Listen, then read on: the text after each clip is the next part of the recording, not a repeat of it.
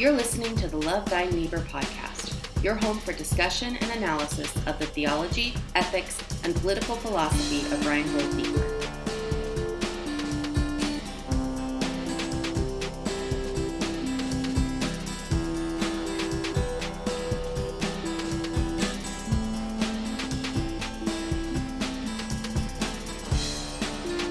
Welcome once again to the Love Thy Neighbor podcast, the only podcast that is exclusively dedicated to the theology, ethics, and political philosophy of Reinhold Niebuhr.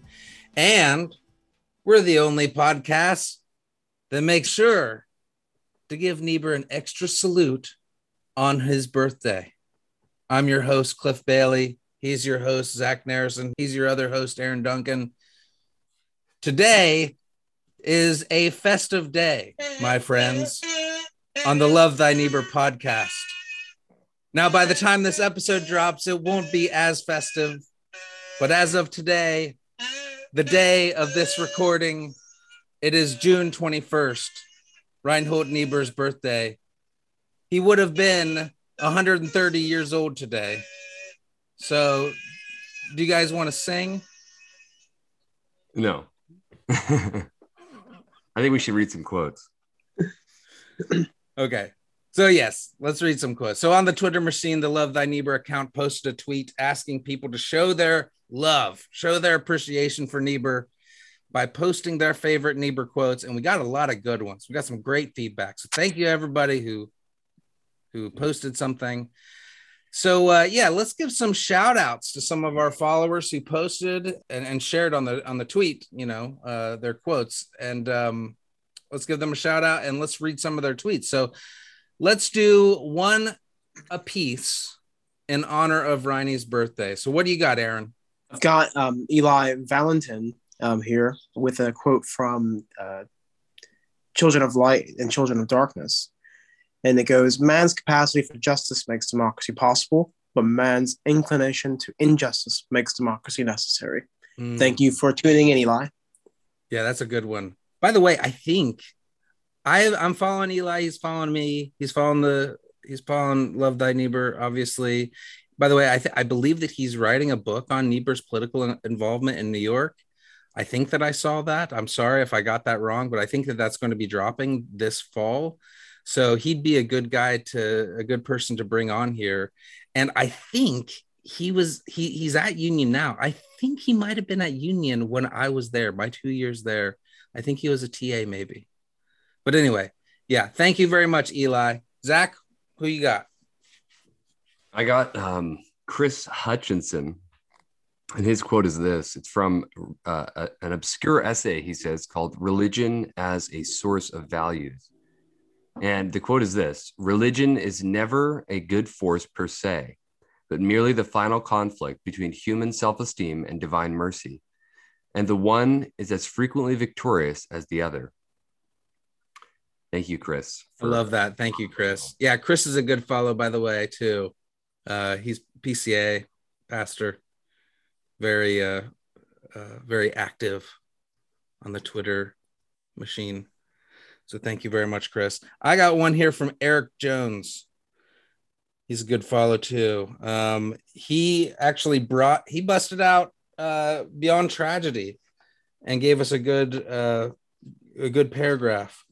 And this is what this is what Eric likes. The Christian religion in its profoundest terms is a faith in the meaningfulness of existence which is able to defy the chaos of any moment because the basis of its trust is not in any of the constructs of human genius or any of the achievements of human diligence which arise periodically to imposing heights and tempt men to put their trust in their own virtues and abilities. Christianity believes in a God who created the world and will redeem it, but it knows that the purpose of God may be momentarily and periodically frustrated by human wickedness. Amen and amen. Thank you very much, Eric. Great quote. So, okay, good. So, uh, th- thank you again, everybody, for commenting. Uh, we appreciate the follows, we appreciate the quotes, and we appreciate you all celebrating with us on this very exciting and festive day that is, we're calling Niebuhr Day. from now on. But now let's get into the subject matter for today, and it's appropriate subject matter for his birthday. We just so happened to be going over the final chapter of Jeremy Sabella's biography on Niebuhr An American Conscience. Been a fantastic book so far. Um, and this is the end of it. So it's been a fantastic book. But this chapter deals with his legacy. So we're going to be talking about Niebuhr's legacy on his birthday. Couldn't have lined it any better than that. The chapter is called uh, Niebuhr and the 21st Century Conscience.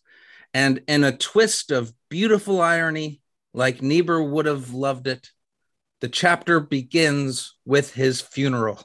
So we're observing Niebuhr's birthday by beginning our chat about his death day. So I'm sorry, that was really dark.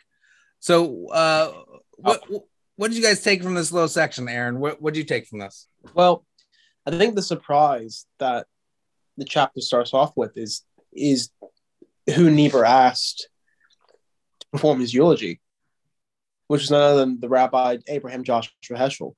Um, and the sorts of social implications and theological implications of this are quite weighty. So maybe we could discuss that. Yeah, what do you think about it, Zach?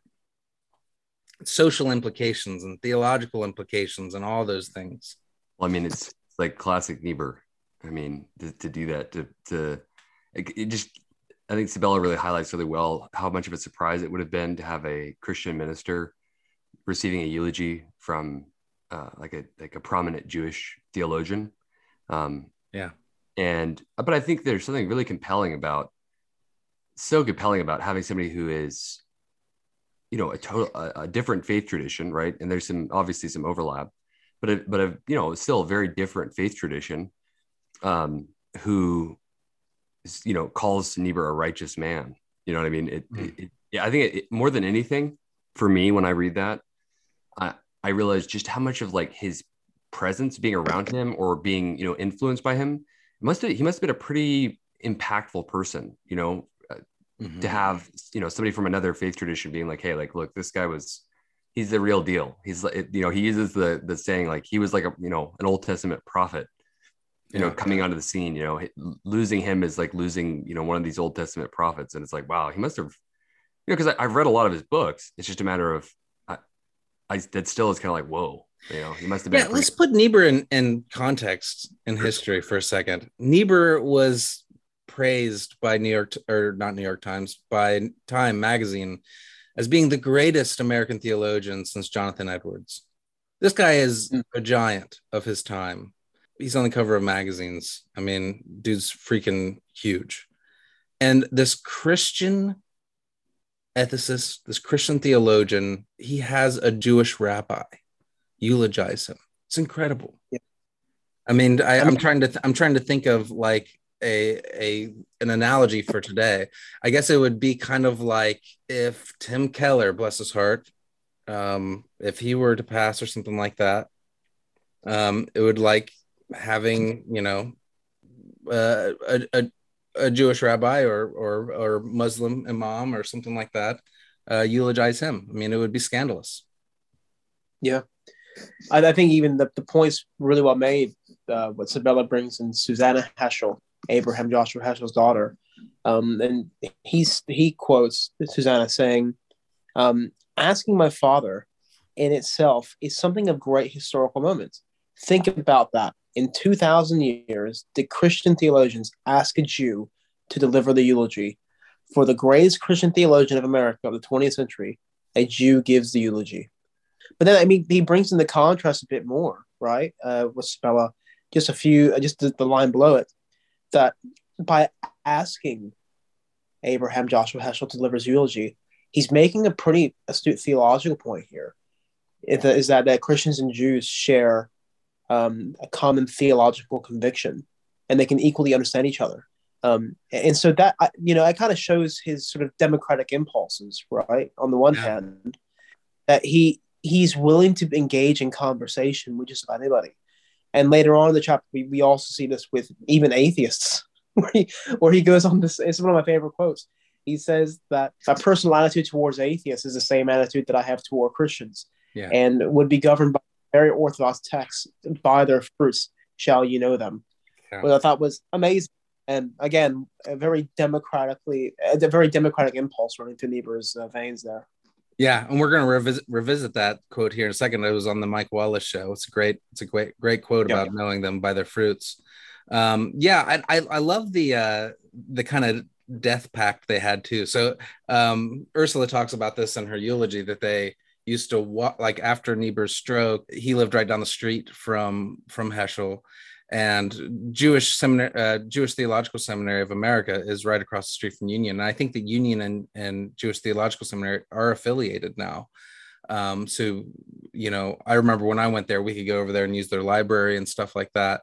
So they already kind of ha- have this this this bond going up there. But Niebuhr and and Heschel used to go on long walks together, and they would stop and uh, stop on their walks whenever they would say something to each other, and they would just stand there and talk to each other. Then they'd start walking again, and then they'd stop and they'd start talking together. Now everything we know about uh, at least Niebuhr, um, this is a pretty talkative fellow. So I don't know how much walking they actually got done, but they're they had this kind of death pact between them that whoever goes first, the the one would eulogize the other.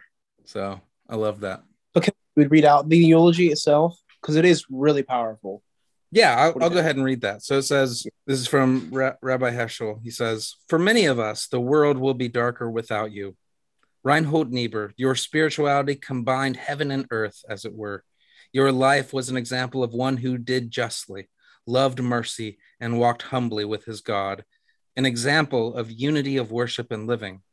You reminded us that evil will be conquered by the one, while you stirred us to help conquer evils one by one. His legacy is rich, precious, vital, purity of heart, disgust with intellectual falsehood, with spiritual sham, whether in the Congress or in our own sanctuaries. How shall we thank you, Reinhold Niebuhr, for the light you have brought into our lives, for the strength you have given to our faith, for the wisdom you have imparted in our minds? He appeared among us like a sublime figure out of the Hebrew Bible, intent on intensifying responsibility. He was impatient of excuse, contemptuous of pretense and self pity. Niebuhr's life was a song in the form of deeds, a song that will go on forever. Ooh, goosebumps. Well, it's interesting too because I think it. I don't know. I don't know precisely what Niebuhr was trying to accomplish by doing this. I mean, I have my speculations, but part of what it, it shows is how powerfully influential he was. Like he, he was influencing people. His ability to like clarify reality and actually like speak the truth in a way that was like really compelling to people. It it was like they couldn't help but say like this guy is on the right track, regardless of whether or not they were on the same religious foundation. Mhm. You know, Heschel's still saying like, look, this guy clearly is on the right track. Like he's clearly a righteous man. I think that's pretty compelling. Um, And let's not forget the, I mean, Niebuhr's got nothing to lose. He's dead, right? Uh, so to a certain degree, Heschel made the stronger sacrifice. Yes, he. I mean, how much more scandalous could it be to be a Jewish rabbi and to eulogize a Christian? Yeah.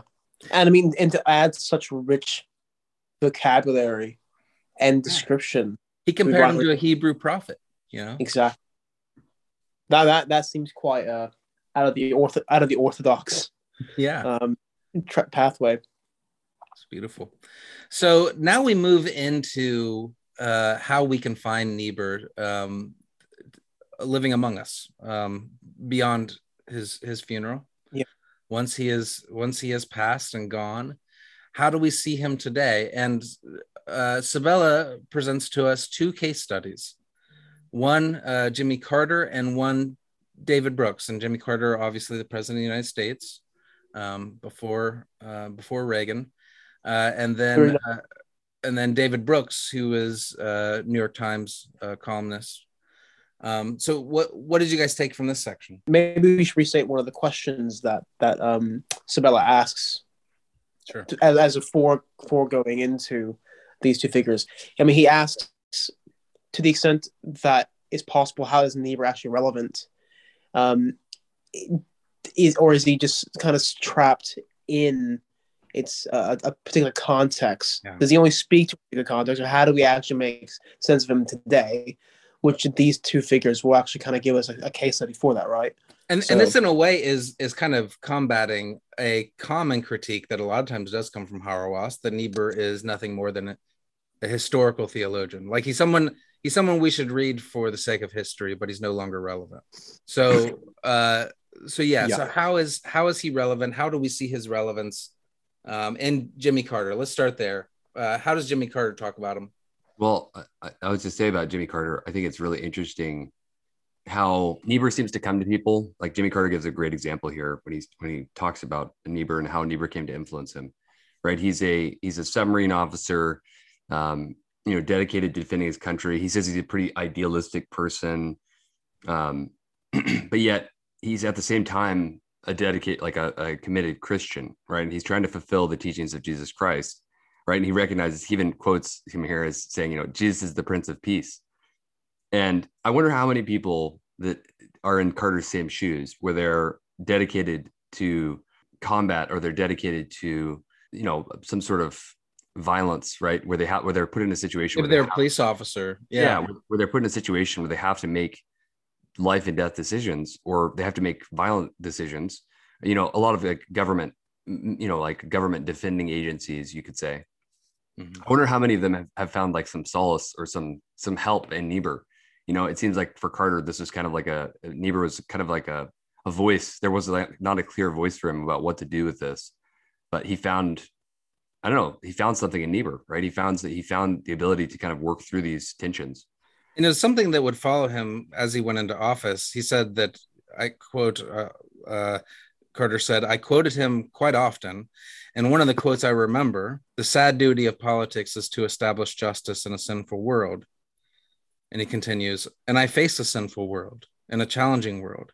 But I wanted to do the best I could as a politician to establish justice in that world that was beyond my control. I love that imagery because Mhm. it's um it's it's a biblical imagery of the the the, the sinful world being beyond our grasp. We we cannot conquer it, um, but we still have to try to manage it within kind of our own small stations in life. And it just so happened Jimmy Carter had a rather large station in life as president. Um, but he Mhm. still had to remember this is a sinful world that he cannot completely o- overcome with goodness um, that had to be met with a with a realistic perspective on what he could accomplish. I think the one thing that really threw me off was that he was a Democrat and a Southern Baptist. Yeah, that was dude. Until we get to Reagan and the the moral majority, um, you know, Christians were evangelicalism was was pretty uh, spread between the the two parties, and yeah, Jimmy Carter was an evangelical. You know, Yeah, And in fact, I a good personal friend of mine um, said that he voted Carter um, and then voted Reagan. I mean, he so and it was it was that easy of a switch for him, um, and he was a evangelical Christian back then. So, um, so yeah, it, it it's it's weird to see that kind of thing today. To look back and and see an evangelical, um, not so weird, I think, in the black community, but uh, but certainly in uh, among white evangelicals, they very rarely jump that uh, that gulf between the two parties. I mean, it just goes to show the different landscape we're looking at onto today in terms of religion in America, which I guess we'll cover here in a minute. But just just just to flow, flow back on your earlier point, yeah, I, I really do think the the imagery of, you know, when when uh, Carter says, um, to establish a justice in that world that was beyond my control. I mean, you obviously don't hear that anymore between, you know, the the idealisms of of American presidents and campaign slogans. Yeah. Um, you know, uh, in if you ever go onto like the whitehouse.gov and read the bio for the 39th president, um, it, it shows that, you know, he was quite successful in some areas, but he was bereft with a lot of, um, I think, inflation and other sort of things. And I, I'm not sure if he's cast as a successful president.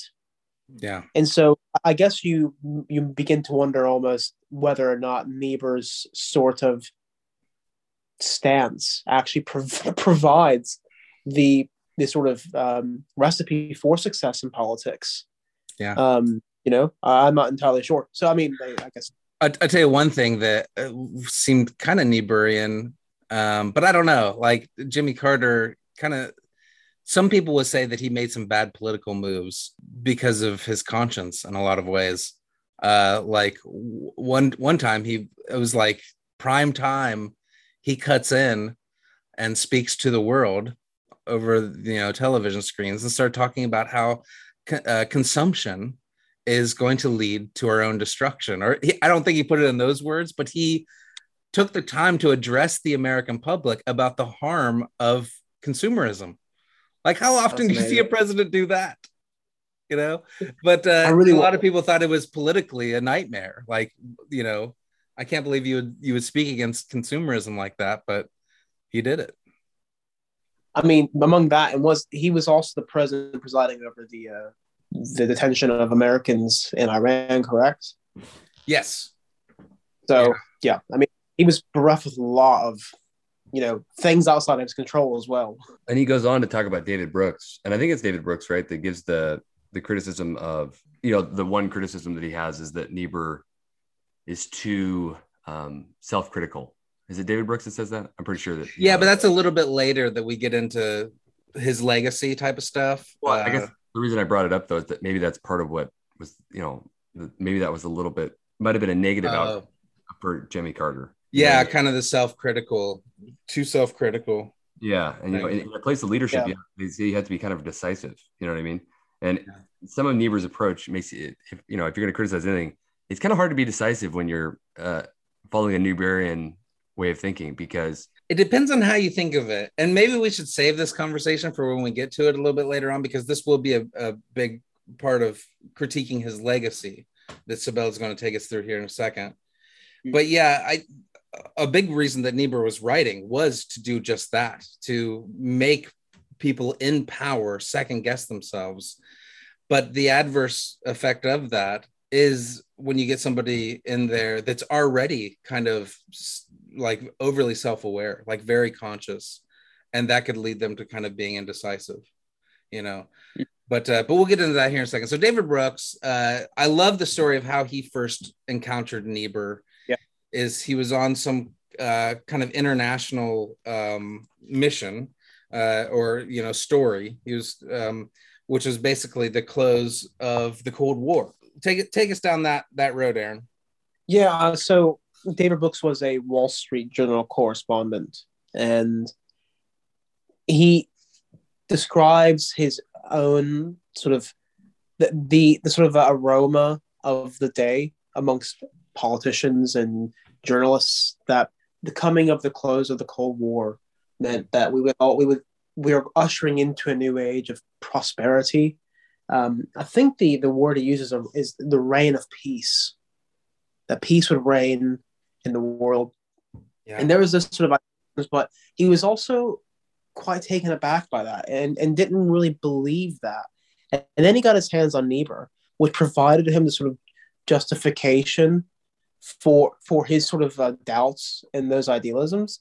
Mhm. Um, and then he he brings in this thing that you know the the, the, the Wall Street Journal. His whole job is just kind of describe. It's, it's he sees it as just describing the world as it is, and that's what most journalists do with their job.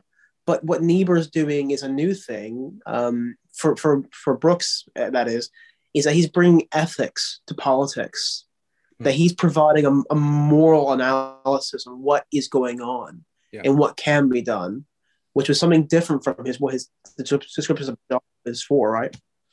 yeah, and he served Niebuhr served as kind of a prophetic witness um, at at, the, at this stage where everybody was optimistic, and we kind of had this warning coming out of uh, Niebuhr's mouth long beyond his grave. Um, I'll read the quote. And here was Niebuhr, Brooks says, and here was Niebuhr saying, you know, the nature of man is such that we can't expect an end to conflict. We can't expect an end to egotism and to pride. And some of these illusions that we can create a peaceful, unified Europe are nice illusions, but it may not work out that way. Yeah. And boy, that's uh here we are again. Cold War Yeah. 2.0. You know? I mean, I, I, I obviously, I honestly think this provides a great criti- criticism for the way people obviously view reality from a Niebuhrian perspective, but it does provide a great postmodern sort of um, left sort of uh, comment that what what David Brooks and these other people are doing when they're talking about the world is they're just interpreting it. They're not describing it as it is. They're providing an interpretation of from their idealisms and their ideology. So And they're the product of these very large modernistic uh, narratives of world peace, you know, progress, this type of stuff. And so I, I do think the the postmodern moniker might be apropos because it's because it's it's kind of calling foul on our own pretensions and our own illusions about this kind of Tower of Babel that we're building, that we're somehow getting closer to the heavens.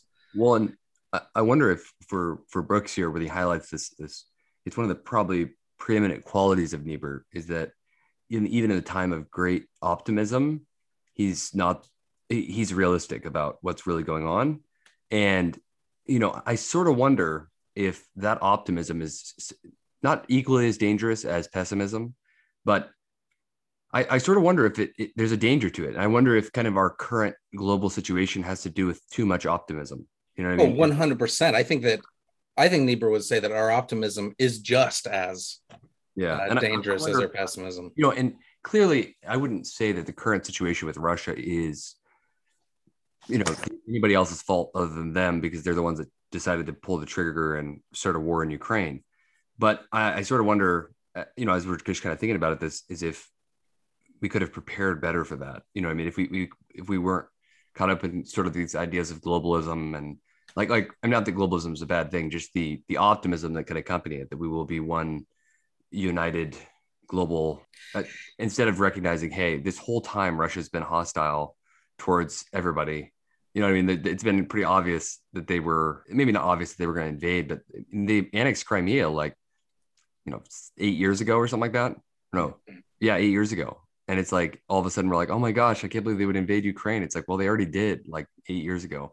I wonder sometimes of our, our desire to see kind of a you know, like what David Brooks is getting at, just this idea of seeing the world in this rosy kind of end of history color really blinds us to kind of some of the more sinister movements in the world. Um, Well, I think your questions that gets to the heart of the goal of what Sabella's doing with this chapter, insofar as the question is, is Niebuhr relevant? And in that question is implied, well, have things changed beyond Niebuhr's circumstances that he can speak to? And you know, if if if the optimism is still there, which it very much is, um, and our abilities to create via technology or via our own means uh, this a grand state, then nothing really has changed in human nature, though our material and political circumstances might may have. I think it's interesting that kind of the first people to start start us down the path of kind of war wars in the Middle East and Iraq and Afghanistan um, fashioned themselves as Niebuhrians. They were kind of the first ones to take hold of the fact that the end of the Cold War isn't the end of tragedy.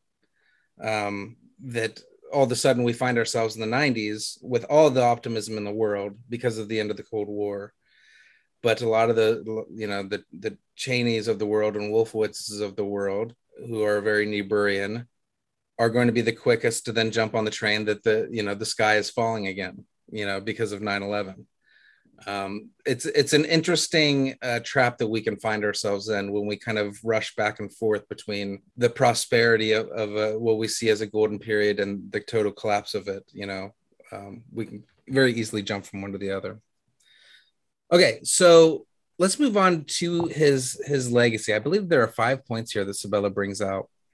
Yeah, well, I think there's really three, but there's two subsequent points in under society.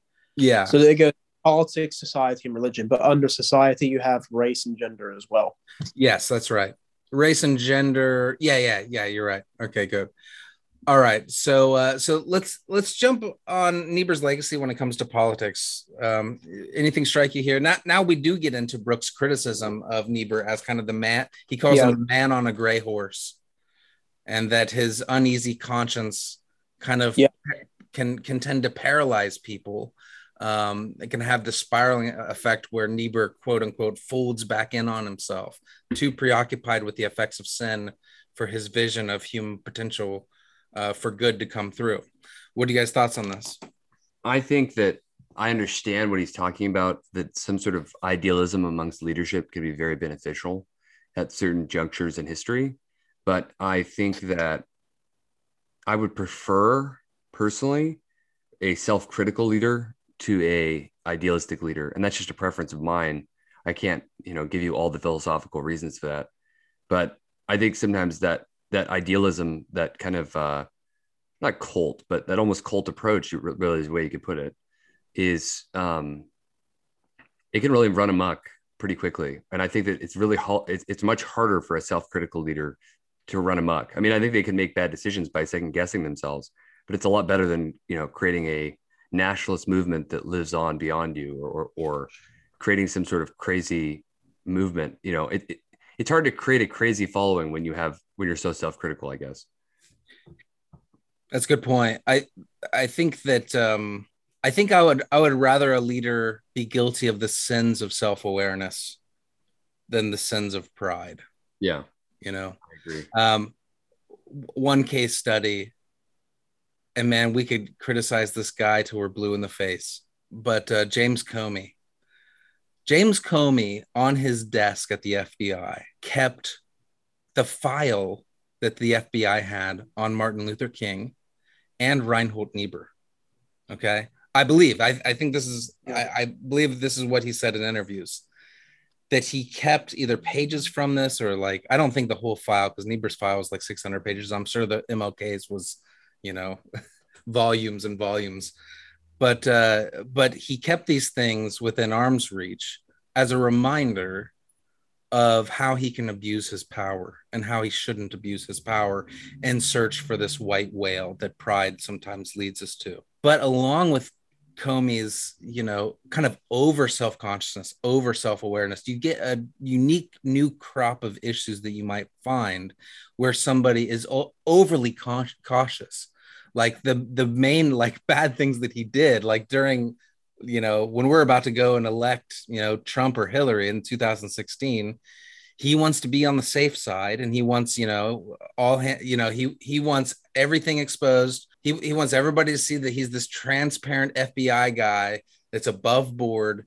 Uh, and so he comes out and says, "Yeah, we had an open, open investigation on Hillary Clinton. We had to reopen it because so, some of these emails came in." And then he tried to explain it all, thinking that if he appealed to the conscience of the American public that they would understand and you know and he totally misfired on that but it was a misfire trying to kind of raise awareness about something and not overstep his hand when he humorously ironically did overstep his hand by just doing that Yeah, Mhm. that's a great example though of. But I, I think that you know, the key is not to think in terms of like ideal situations because I think that there isn't an ideal way to because I think you can you can really have two type you know both types of leaders, you know what I mean. But um, if I had to choose between the two, I definitely choose the self-critical, even the overly self-critical. Yeah. The James Comey's, you know, they they uh, I would sleep better at night knowing that he was in charge of the FBI and not Donald Trump. You know what I mean? But I think that if we had Jeremy Sabella in here, he would come back and say, no, what, but what made Niebuhr Niebuhr was his courage, though. So, like, if, if we're really trying to be like Niebuhr, we would run this dialectic and we would be self conscious, but at the end of the day, we would take a step, you know, and we would do something courageous. Um, so I I understand Brooks's uh, critique here of the man on the gray horse, and his you know you can kind of get into that mode where it's paralysis by analysis and that type of thing, and you lack the courage. But but I think that if if you're really running Niebuhr through, you will find that courage at at important moments. What's ironic, I think, most ironic about the criticism really is that I find Niebuhr to be the exact opposite in some ways. And I, I coming from a, you know, more conservative, you know, Protestant background, I was taught, you know, in seminary and Bible school, like, you know, stay out of politics, just focus on, you know, uh, basically personal piety, you know, make sure that people aren't sinning in their personal lives, yada, yada. And Niebuhr struck me out of kind of the blue as all of a sudden, like, hey, wake up. There's whole systems that are corrupted by sin. And You're you need needed to, out here. Yeah. You need to do something about this. You need to say something about it. And so it's ironic because I find Niebuhr as a perpetual challenge to me. Every time I read him, I'm pondering, man, how, how can I be more like this guy in terms of how can I be more you know, one of the things Abraham Heschel highlighted was that he was a doer of good works. Mm-hmm. And you know, it made me start wondering what what what was he doing? You know, I mean, what were the good works? You know, then, and I, I could obviously think of some just from you know reading this book and a couple of other Niebuhr's writings, but at the same time, I mean, for me, it's kind of the opposite of what Brooks is saying. Niebuhr is like, I find I find in his writings the grace to be able to actually make decisions, even though I know that I'm gonna screw up. I'm not gonna make the right decision. You know what I mean? I, I find it a, kind of a call to say, hey, you got to get out there. You know, holding back is not an option. You know what I mean? Sitting on the sideline is not the Christian thing to do. Yeah. Now let's move on to society. His his legacy in society. Uh, Aaron, do you have anything to say about this? Yes. So, um, in terms of Niebuhr's effect on society or his engagement with society. Sabella brings up this point between this division between theology and politics, which he kind of dealt with in the previous section on politics. But it starts off with a quote from Bonhoeffer, um, who, if we remember, was a student at Union Theological Seminary, and then would later on go as a pacifist to engage in a plot to kill Hitler, right? Mm-hmm. But Bonhoeffer engages Niebuhr with a, quite a, a, a stressing question is union a school of theology or a school of politics, according to Marsh? Um, but Sabella's like, you know what? I think Marsh might say this, but you know, to that divide, Niebuhr did not think that existed. To be engaged in the the the stench of today, all the issues of that day, meant you needed to have new sources of meaning. The kind of way that people have been doing it up until now with the sort of idealistic notions, romantic notions of humanity, those sorts of analysis, analysis, anything Marxism could provide, anything that capitalism could provide, would never get you beyond your own self delusions. So we needed something different. Um, but even then, there were Christians uh, social gospelers who are also really engaged in self delusion that love mm-hmm. could be an effective political tool that could he- heal our situation, make it less funky. To quote West. That's right. Yeah, to make it less funky. But ultimately, Niebuhr finds uh, his love language, if you will, in the form of justice. And uh, I mean, to quote Cornel West. I'm sure he gets this from Niebuhr, but uh, that I think he said something like "Justice is love," said out loud, or or "Justice is Just, love in the public." Like in public, as tenderness is what love looks like in private. Say that fully again, one more time. Justice is what loves. Justice is what love looks like in public, That's as it. tender is what love looks like in private. Interesting. I love that. Yeah, and so we we get a lot here uh, of Niebuhr talking about what love actually looks like when it when it is uh, kind of filtered through this uh, through these relative systems, um, and that he talks about how justice is ultimately kind of an instrument for love. Um, and uh, justice for Niebuhr is the mechanism. This is quoting Sabella. Justice for Niebuhr is the mechanism through which love manifests in a sinful world justice is, quote, something less than love, yet it cannot exist without love and remain justice. So there's there's this kind of uh, symbiotic relationship between justice and love where they need each other in order to exist and kind of both here and the not yet. And I I I love personally. I'm I'm a big kingdom theologian. I I love uh, looking at kingdom in the New Testament and seeing the way that Jesus uses it. And I love that this ultimately finds its expression in Niebuhr's understanding of kingdom. Um, and I'm just, I'm just going to read this this one small section uh, where Niebuhr talks about kingdom. He says, uh, Sabella says, Niebuhr moves from a more abstract treatment of love and justice to a comprehensive ethical vision through the biblical concept of the kingdom of God. For Niebuhr, the kingdom of God is the state of perfect harmony among human beings. As such, it is an quote impossible possibility. Although we never although we will never succeed in building the kingdom in this life, we must strive for it nonetheless because we know that it is real. And in our striving, we manage to catch glimpses of the kingdom in human life in the form of what Cahill calls, quote, this, the social presence of grace. A vision of the kingdom is key, if not to achieving, then at least to, quote, approximating the kingdom of God here on earth, as Andrew Finstuen puts it. That's the gospel right there. If mm-hmm. you're asking me, that's the gospel. Beautifully put. Can, can we just say a note a bit more about this love perfectionism as well that Niebuhr? Yeah, go ahead. That's Seville. I think it's an important point, and we've dealt with it before in a few podcasts. But it, the, the, the point that Sabella brings out from Niebuhr's work is that pure sacrificial love will always get you crucified on the cross somewhere, right? But even in our own relationships between you know me, you, and Zach, our love is very compromised. So if we're thinking about society as just a conglomerate of parts, namely individuals, if every individual's love is compromised at a certain level, how can you build a society on that love? Yeah. You can't get there because there's always elements in that. But this brings into the, the next issue, right? That Sabella, the subsequent points that Sabella brings out between race and gender, right? Yeah. Yeah, that's right. It's love is a compromising force. You need justice to check it. Mm-hmm. But justice needs love as well because it can be abused uh, by any authoritarian regime in its own name. Justice becomes a very circular um, construct at that point.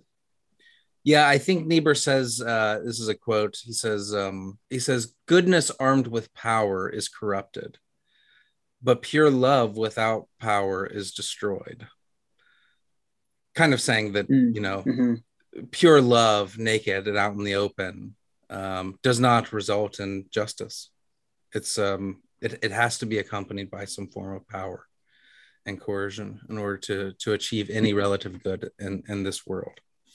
Yeah so let's turn it over to race. Um i just had like i was, gonna ask oh go ahead. in terms of race what did you guys think? Because you know this is the the issue i mean prior to getting into this this is when niebuhr has a stroke. Mm-hmm. and Sabella has made this point maybe two or three times in the book that he's not going on his walks with Abraham Joshua Heschel. He's not, not yeah. intimately engaged by being in being in the same room. We're just going to say being in the same room as these issues. He's very distant from it from a bird's eye view. He's not personally engaged. So his sorts of um, alignment with these issues becomes a bit fuzzy. So, what do you guys think about Sabella's um, discussion of this explanation? Where does Niebuhr fail? Well, I think that actually, uh, I love how Sabella does it because he doesn't really, he doesn't really give you a clear, you know, he just gives you the facts and lets you kind of sort it out in some ways. Um, on the one hand, you have, you know, him becoming a kind of a gradualist who doesn't, you know, respond probably as quickly as he should have to certain movements you know? At, but at the same time you know he was committed to race issues in detroit long before many people were in the 1920s um, but at the same time on the, on the other hand you know he, he helps charter a school that rosa parks uh, attends.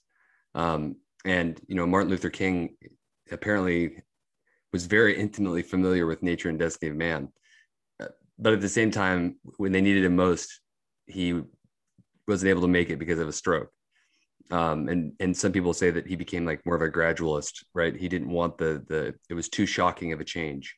Um, I think the biggest critique that's in here that let's just read it, man, because uh, I think this is kind of a point where Sabella throws his hands up a little bit, but he but he does kind of just give the justification for where Niebuhr's head is in that moment. This is the late 50s. In 1957, when white violence against blacks broke out in the South in the wake of school integration, Martin Luther King approached Niebuhr about adding his name to a petition asking for President Eisenhower to intervene. Biographer Richard Fox notes that Niebuhr refused on the grounds that it would, quote, do more harm than good to pressure Eisenhower in such a public way. It was better to arrange a meeting with him in private, end quote.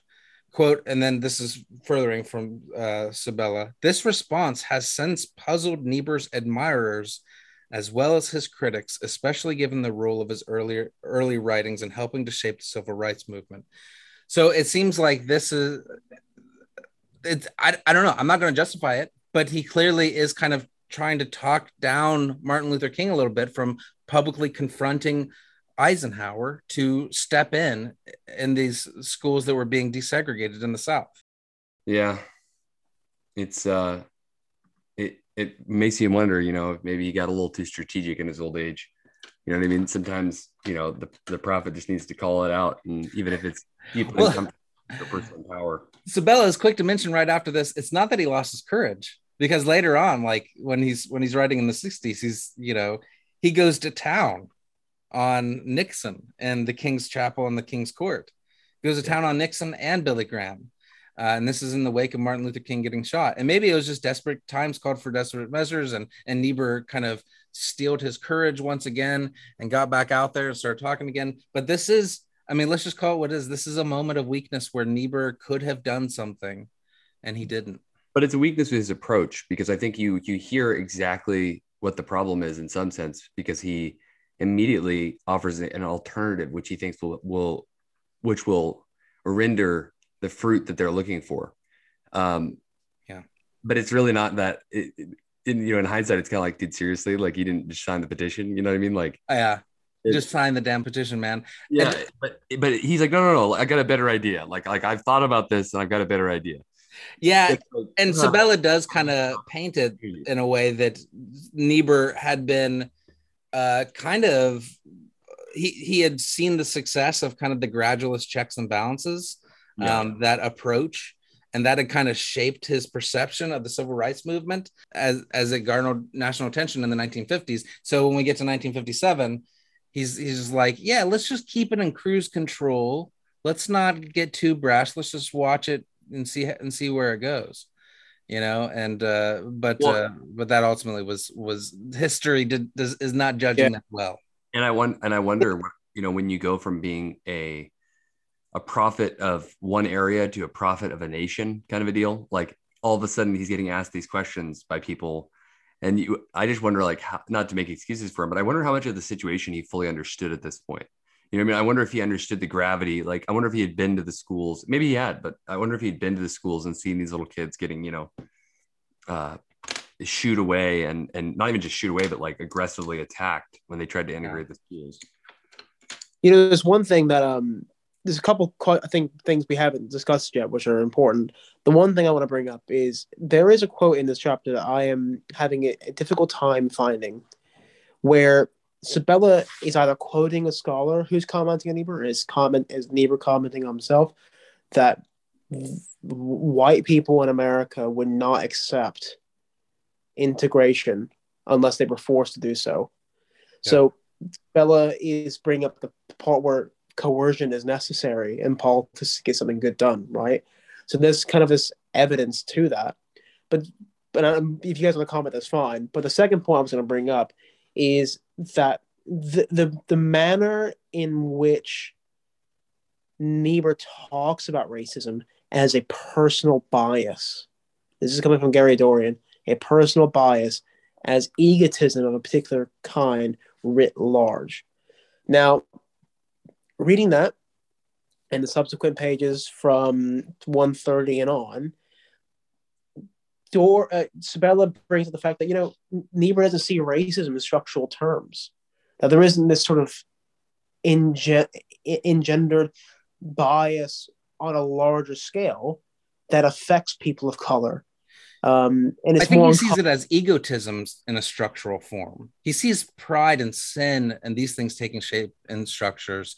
But you're right, calling it racism is uh, to Niebuhr, it's kind of it's kind of like a particular part of the larger structure. Well, I was just going to say because egotism of a particular kind, writ large, is egotism functioning at a larger scale in like a government or at a or at a bigger social group. But racism today, the way we speak of it, is more of an unconscious sort of thing, which is kind of antithetical to egotism or personal bias. I, I guess you probably could say. We speak of personal bias as unconscious things, but I, I wonder if Niebuhr is thinking of it as particular as active engagement in these so things. I see two things going on here. One is that Niebuhr, I think, as a product of his time, he is seeing race as a personal bias. Um, but that bias he does see that kind of egotism of one people over another. I mean, we've seen him write about this in Beyond Tragedy of and, and in Moral Man and Moral Society of how one group can marginalize and keep down another group with uh, if given a certain system. That's not foreign to him. But racism as kind of a m- moral term yes he believe he sees that as kind of he's not with the times in that way with our times in that way where it's not an unconscious thing but there has to be another movement that happens before we before we can catch Niebuhr up to our times and that is critical race theory which is percolating in uh, i mean we have critical theory happening concurrently with niebuhr's life but it hasn't flowered into kind of our current conception of what critical race theory is where we have these structures that can maintain an actual type of uh, oppression for you know the the entire lifespan of that system um, whether consciously or unconsciously. So I think it's I think that when we get into these discussions about Niebuhr and how much he understood, I think that there's some kind of historic, uh, chronological snobbish, snobbish uh, ism going on here, where we can look back kind of from our perch of history and judge the way that he understood racism. But I would argue that all the components are there. I don't think it would take that long for Niebuhr for it to all to click together, is what I'm saying but we do need people to kind of specialize in these areas to to bring him up to it. Yeah, it's a lot easier to look back on Niebuhr um, from our vantage point. I think you make a good point, Cliff, because it's. I mean, we could we could unload on a lot of people probably in in hindsight. Good, Aaron. Do you have any last comments? Um, yeah, I, I, would be more interested in having a conversation about this further on. I think this probably deserves an episode in itself. 100%. Um, because this is a bigger issue. Whether we're unfair to Niebuhr. Um, in, I think the length, the words you used were like looking back at him from our vantage point, you know, but, you know, to be, to be completely honest, he's using a God's eye perspective as well you know, he has his limitations and he does speak of things in structural terms. So it, it, it wouldn't be too much to ask, I feel, from from my position just now. It could change to speak of racism in those terms as well. I mean, the way Sabella runs his argument is he runs on the fact, and again, he does it a couple times, that post stroke, Niebuhr's kind of out and out of engagement and that is a serious stain um, or deterrence on his ability to think critically and conceptually engage larger social problems. So that might be the big issue here, but you know, he can watch it on his TV. He he, he can talk to MLK and you know all these other civil rights leaders. Yeah, that's so, true. How many theologians get to talk to MLK personally? You know. Yeah. So that's true. So I, I think that there's a lot of blame that Niebuhr can shoulder, uh, but there, I, I, I am hesitant to just completely level theologians in the mid-century for uh, for having blind spots when it comes to race. Oh yeah, I mean, I, I think obviously, you know, with the genius of Niebuhr, and I think Cornel West brings up Lish at the end, is, you know, for all his faults, he gives us the base. Uh, sorry, this is Howard Ross. For all of his faults, he gives us the basis to disagree with him. So he has the courage enough to speak up and yeah. to be wrong. Cases, so it's necessary. All right, let's move on to gender. So I love this critique of Niebuhr, by the way. Um, I think um, one in here. What's that? Well, I think this is the best critique of Niebuhr that there is. I think that I have not read a better yeah. one than this critique that, or the the critiques that he highlights here. Laid out for it, Zach. Um, well, I'll just go read the quote from uh, Healan Gaston. Um, Niebuhr's emphasis on sinfulness and on the sin of pride in particular is really troubling to feminists because it raises the question about who his intended audience is. It is a wonderful corrective for the powerful, but what about the powerless? What about for people who have trouble even taking uh, even taking a strong stand or, or or are hiding their gifts instead of trying to exercise them? And then they go. He goes on a little bit further. And I got to read this other quote by Lisa Cahill. He said, uh, she says, for many women, the sin uh, the sin, the basic and underlying sin is not pride. It is the running away from or hiding from the challenge to have an identity and to really make a difference and to have commitments and plans and principles that one courageously pursues and defends no matter what the obstacles. And I, I mean, on the one hand, I think it's like, man, that, that's it, it's a fin- that those are both phenomenal critiques of Niebuhr because he really is all about attacking human pride and the perpetuate like the perpetual nature of it. And really about he's really going he really goes after the halls of power. Um and and he the one thing i will say that he does do that maybe this, this quote doesn't help with or, or where, where it kind of misses the mark is that he obviously get, empowered a lot of people to go after powerful people. So like mlk found you know nature and destiny of man to be this thing worth memorizing.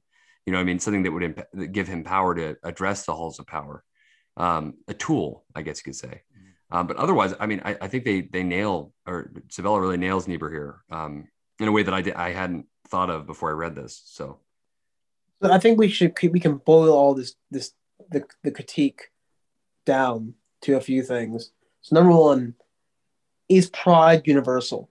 And the answer, I think, to to to this question, Sabella brings out with clarity is yes for feminist scholars critiquing Niebuhr, they all probably do buy into pride being a universal quality in human nature. But pride is more, as uh, uh, Sabella uh, comments, is more accessible to those who have power. So it's not as if men are just prideful by nature and those who are you know weaker or you know women or people who are marginalized don't have power or are not prideful.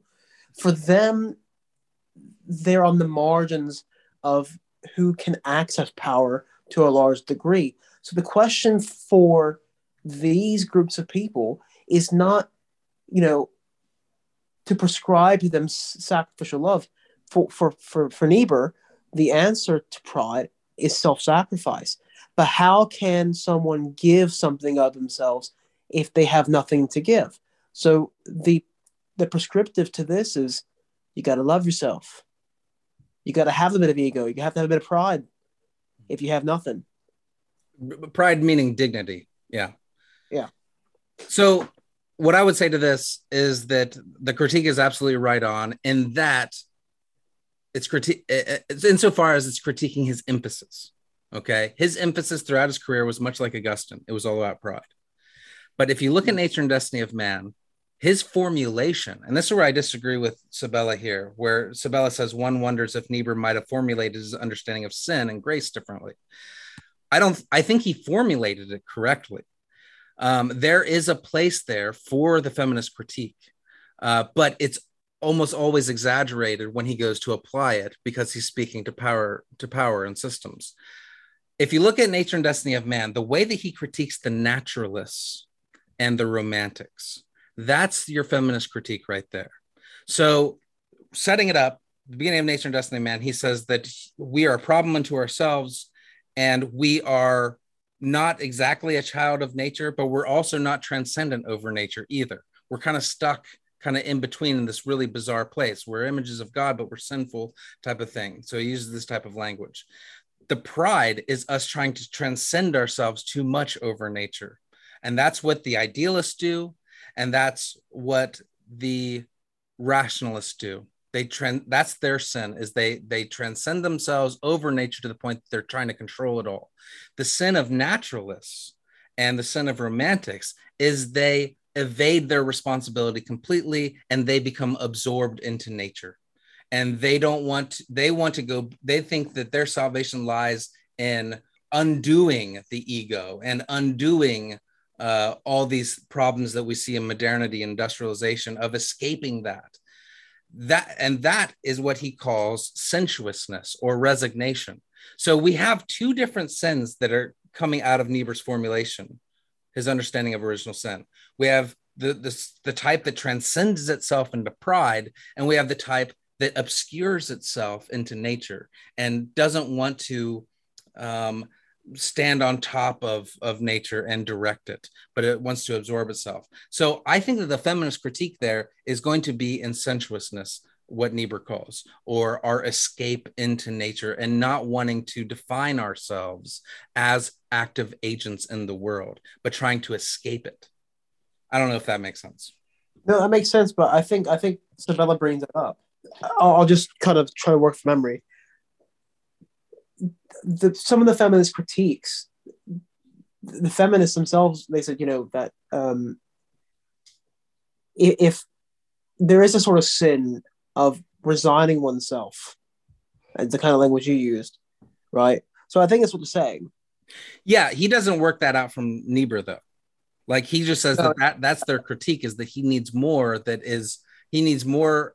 He needs to deal more with uh, yeah. those who are on the margins, exerting themselves and maintaining an identity about themselves uh, and a dignity about themselves. He doesn't draw any of this from Niebuhr himself but I tried to pull it out that it's there. Like his critique of naturalism and romanticism. I mean, that's spot on. Like what, what he goes to is he tries to get these people who are receding from public life to exert themselves and to mm-hmm. say and to admit that they do have some role to play in society. Yeah, that's, a, good point. that's a really good point. Why do you think that Niebuhr doesn't? I don't. I don't want to use the word can't, but why doesn't Niebuhr apply this to race and, and gender then himself? That's well, that's the question. Yeah, that's why I think that, that uh, he's lacking that emphasis.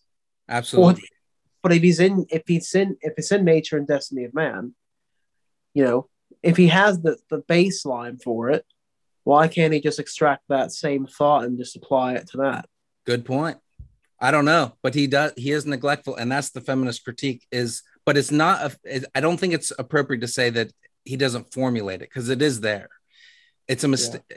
I I think, but it is right to say that he doesn't emphasize it. He doesn't use that critique, and I think that there's there's a ripe uh, harvest there to use Niebuhr that way because that's a whole side of sin that isn't used. I used it in my dissertation um, when we were talking about technology. I think I think a lot of the critics of of technology find themselves absorbed in it to technology to the point that they can't speak to it and change it or anything like that, like the critical mm-hmm. theorists and like naturalists, um, uh, Lewis Mumford. Uh, but they they don't find themselves as having any dignity in the technological society. Um, and but that's their sin, you know. So yeah, I think that there, there's a whole lot that they can do with that um, that hasn't been done. We got to get to religion. So this is uh, this is this was my favorite part of the chapter. Everybody's religious, you know. He argues. I love that starting point, and I think it's it's maybe a nod to Tillich. Um, well, I think it's also just a nod to like his Protestant background. That's a common Protestant critique. That kind of the idea that um, we all worship something, like that is very much uh, you see that in a lot of different thinkers I wonder uh, when that started, though. I know that I've read it a lot. And you know, the- I wonder if this critique though started with with Tillich and Niebuhr and those guys who are thinking about because this is the first 20th century is the first time that we really see this onslaught of atheism. These people who claim that they don't have religion, and but they're saying, "Oh yeah, you do," you know. yeah. Mm. What did you like about this uh this section, Cliff? Well, I like where he starts off. Uh, Aaron already mentioned it, but with the Mike Wallace interview, Niebuhr. Um, yeah, I'll read it. It says, uh, "My personal attitude toward atheists is the same attitude that I have towards Christians, and would be governed by a very orthodox text: By their fruits shall ye know them." And then I'll, and then this really captures it. This this paragraph here by Sabella. Unsurprisingly, Niebuhr gauged these fruits using the weights and measures of ethics. For Niebuhr, we are all caught up in the same drama of sin and redemption. And when the drama concludes, we will be judged by our deeds. What we will be judged by our deeds, which will reveal what we worshipped. Love that. Everybody's worshiping something here Yeah. in the United States. It's a helpful Everybody's paradigm worshiping to something. too. It's a helpful paradigm to like kind of like see the world, you know, like to see Henry Ford and to see him in religious terms instead of seeing just seeing him as like a secular and trying to like address him from a secular standpoint, but say, hey, like there's a religious paradigm to what's going on here. The the following that he has, the the the adoration that he receives, the Mhm. the devotion. I mean, just lifelong devotion that people give to this guy. Um, it has a religious element, and it's it's a really it's actually and for me it's in when, when Niebuhr frames, for instance, Henry Ford that way, it's easier for my mind to actually conceptualize what's taking place with Henry Ford and his followers and so on and so forth than it is to talk about him in a non-religious sense, in a completely kind of secularized. He's a CEO and yada yada. No, it's like no, he's a leader, a charismatic leader Right. who, who has a has a following of people who are dedicated to a certain way of life, or and that is emanate that that way is emanating out into the entirety of society. That that adoration and worship is impacting the community, right? It's the way it impacts the way people choose to live their life, how they choose to retire, how they choose to where they choose to live, and so on and so forth. And this also injects new life into the whole discussion of separation between church and state, which I think is is oftentimes more uh, of a source of confusion in the way that we talk about politics and religion than anything. Um, Yes, the institutions should be separate, but you you can't tell me that religion isn't all throughout Capitol Hill. It is Yeah. it is an animating feature, and we're not talking about like you know Christianity proper. We're talking about people have gods up there you know? Uh, they're not always a christian god uh, but they have gods. And it's important that we understand what those gods are. Sometimes it's the god uh, you know ares sometimes aphrodite sometimes you know but they're all serving something you know they're all they're they're all they all have some kind of god and that's true in a communist state and an atheist st- state like the ussr there's a god here what is that god let's break this down because obviously their desires and what they are working toward in history has an, an has an extra dimension that resembles more closely to religion than anything political that they're doing Yeah. Which is why he brings in the next fact that it's not about between godly and the godless. It's about true religion versus false religion. yes Really makes the previous quote you met you mentioned Cliff very intelligible that you know you'll be judged by your deeds, and from that you'll find out what you worship as well. Mm. You know, if you read that just on its own, I think some Protestants might say, "Well, what about justification by faith? What does he mean by this?" Yeah. But you know, when you get to that part where he talks about what is true religion, then I think that makes it a bit more intelligible. yeah we need we got to get going but we need to I, w- I would love to get into this more fully because he even uh, takes another step here uh, where he obscures kind of the systems that we're in. He says that there are, there's no such thing as a Christian system.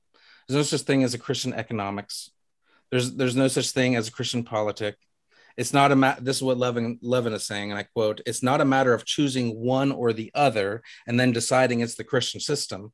The Christian attitude towards every system of politics and economics is to ask what kind of justice is it going to produce in this immediate situation, and to be prepared to choose the solution that offers us the best approximation of justice." Yeah. I So- think it's a phenomenal thing. And one of the things that I think they highlight really well here is I think he gives Niebuhr gives people uh, like, like the quote you just read is just like such a perfect example of like that's what Niebuhr's kind of always pushing people towards to to to be looking not not trying to say okay here's a system we're going to bring in our system our Christian system and this is what we're going to use this is the paradigm. It's saying no no no we don't do we don't we don't have a system. Let's try to choose the one that's the best. But in one thing that he lacks in doing that and I think that this is probably one of the places where I have the hardest time with Niebuhr is this quote here by Hauerwas that that theologians oftentimes do not give an account of that which they can presume, and he presumed the vitality of mainstream Protestantism. He himself could not, I mean, he himself could count on the church just being there.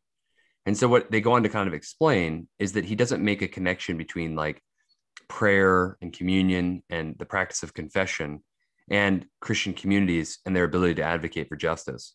And I think that that's a really important problem inside of Niebuhr's theological paradigm. It's like, what does it mean for a Christian community to partake of the Lord's Supper each week, and how should that inform their view of justice in the in the society? And I think there's a real connection there, but I, I think Niebuhr he's just kind of lacking in the fact that he kind of like left that on the table. He just didn't go there. He's an ethicist, Zach. I know, but That's that's our problem. That's not his. Well, but I would say that that's one of the weaknesses he has when he addresses the the Barthian school of thought. You know that that kind of more confessional approach. A lot of those people are left asking. You know, I had a guy ask me. I gave him a Niebuhr book.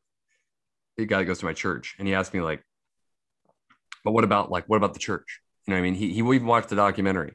You know, and he was like, "Well, what about the church? Like, what is how does the church impact? How does the church make these?" And it was like, you know, Niebuhr doesn't say a whole lot about that.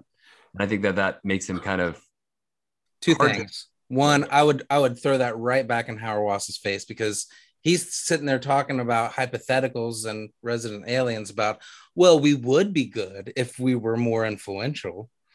You know, we would be able to save these people in Syria if the church was it, we we once were that powerful, but we're not that powerful. He we could level that same critique at him that he assumes for his theology to work, he assumes there to be a church. And I think that I think that it's a little silly and a little tautological uh, of a statement to say your theology can't work without a church. Of course, like we have to presume uh, the church is functioning and listening to these critiques. You know, uh, go ahead. Sorry.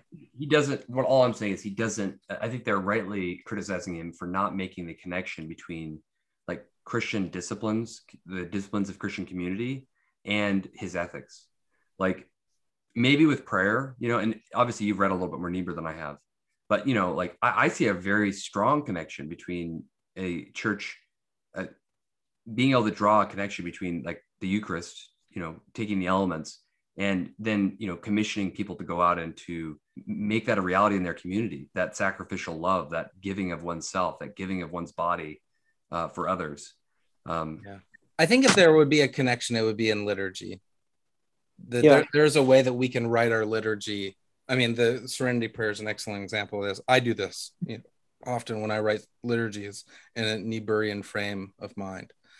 You know, so I I think that it is for pastors to read Niebuhr and then construct their services. I think it's doable. But yeah, you're right. He's he's not an ecclesiologist. He's not a, a theologian people read in the pews much. But that's what we want to change. But uh, but yeah, I I I I think that's good critique. I do love what he says about the uh, Noah's Ark and that we kind of have to live on the edge of the abyss a little bit. Uh, if you're on Noah's Ark, uh, is it the storm you're wanting to? So, so you have the storm outside and you have the stench on the inside of the ark, and so you're kind of forced to the edge a little bit. He uses that analogy um, of of living on the edge of of society and church, you know, and that's yeah, that's something I, I strive to do. Go ahead, Aaron. I was just gonna say that I, I completely understand like Hauerwas's point. I understand Zach's point, and I understand your point too, Cliff. Um, what I would add, and I, I this is something I've been thinking about since reading um, nearly halfway through Resident Aliens now. Um, give me one more day, and I think I'll be done with it. But you know, the thing with Niebuhr is that you know we, we can talk about Christian disciplines and whatnot. But we have a situation where people go to church and still engage in really horrible practices outside the church. And you need a critique of that. So Niebuhr comes into a particular context and setting where he's just he's not only blasting the idealisms of of society, but but how the church is infected with those same idealisms. So you need that.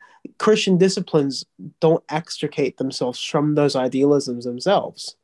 They need something to critique the disciplines, Yeah. which is what Niebuhr provides. maybe more fundamental yeah Yeah. than just those things. Yeah that's good. I do think it's a it's a bit and we're about to wrap up but i i love the irony here that one of uh, Hauerwas's main critiques is that he assumes kind of this power this church that's in power. But uh and now that that's gone like what is niebuhr? Um but i love what david brooks says that niebuhr is a sort of gateway drug to religion. Um and that when you read Niebuhr, he draws you into religion. Like it's kind of a, a ready meal of religion already. Like when you're when you're reading him, um, I don't think that you have to presume a church in power to read Niebuhr and to get anything out of Niebuhr. Uh, in fact, I think he would be very helpful for a church on the margins, uh, like he was for Martin Luther King.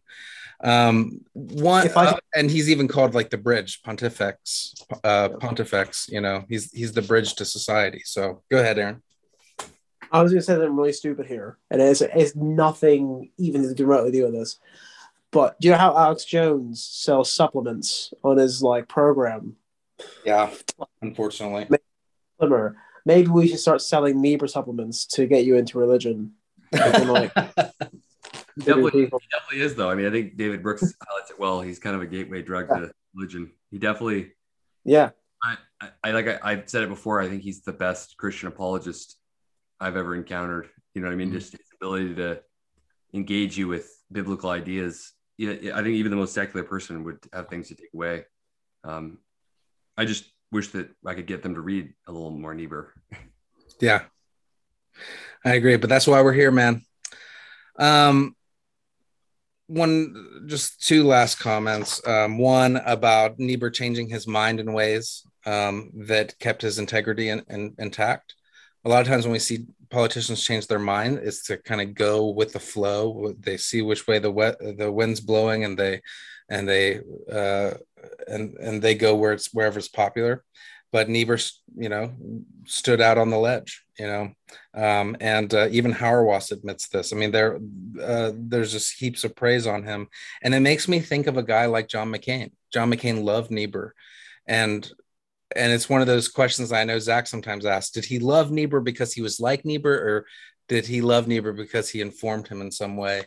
Um, but uh, yeah, McCain in his book Hard Call, he devotes an entire chapter to Niebuhr, and it's because his ability to stand up and and to kind of reject pacifism at, at an important time. And it reminds me of McCain in his latter days of bucking his own party to do what's very difficult and to be courageous where he was. And it makes me wonder about, you know, Liz Cheney and Adam Kinzinger and some of these people who are these rare Republicans who, who are bold enough to stand up against their own party.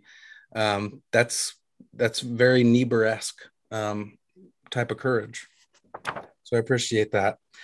Why don't you guys? Somebody want to lead us out with a with a quote by Cornel West that he leaves us on. Starts on page one forty one. yeah. I'll do that. I'm just Put kidding. some put some umph into it. Put some umph into it. Yeah. Okay, let me find out. Reinhold Niebuhr makes me shake and tremble as a human being when I think of the depths of his courage, his vision, his determination, his discipline, his willingness to expose himself publicly and continually grow and mature. That's why I consider him a soulmate. That's why when I think of his name, I think of John Coltrane, Anton Chekhov, or Rabbi Abraham Joshua Heschel. These are special spirits of the species who have the courage to go to the edge of life's abyss, to step out on nothing and land on something. Hmm. And then the concluding sentence from Sabella concluding sentence of the book is Times may change, but the abyss remains with us. May Niebuhr's voice and example grant us the serenity, courage, and wisdom to step out. Amen. My boy, amen. my I- boy really look like that. I got to be honest, I ended this book with a big stupid grin on my face, just smiling away at how how he concluded this. Wonderful, wonderful word. All right, so just a note to our listeners, uh, we will be interviewing Dr. Jeremy Sabella one more time next week as kind of a wrap up to his book. Make sure you tune in to that. We are greatly looking forward to capping this project off with a good conversation with our friend Jeremy.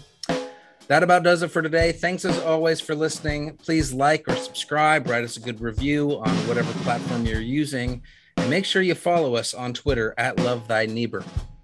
Thanks again, everyone, and stay safe out there.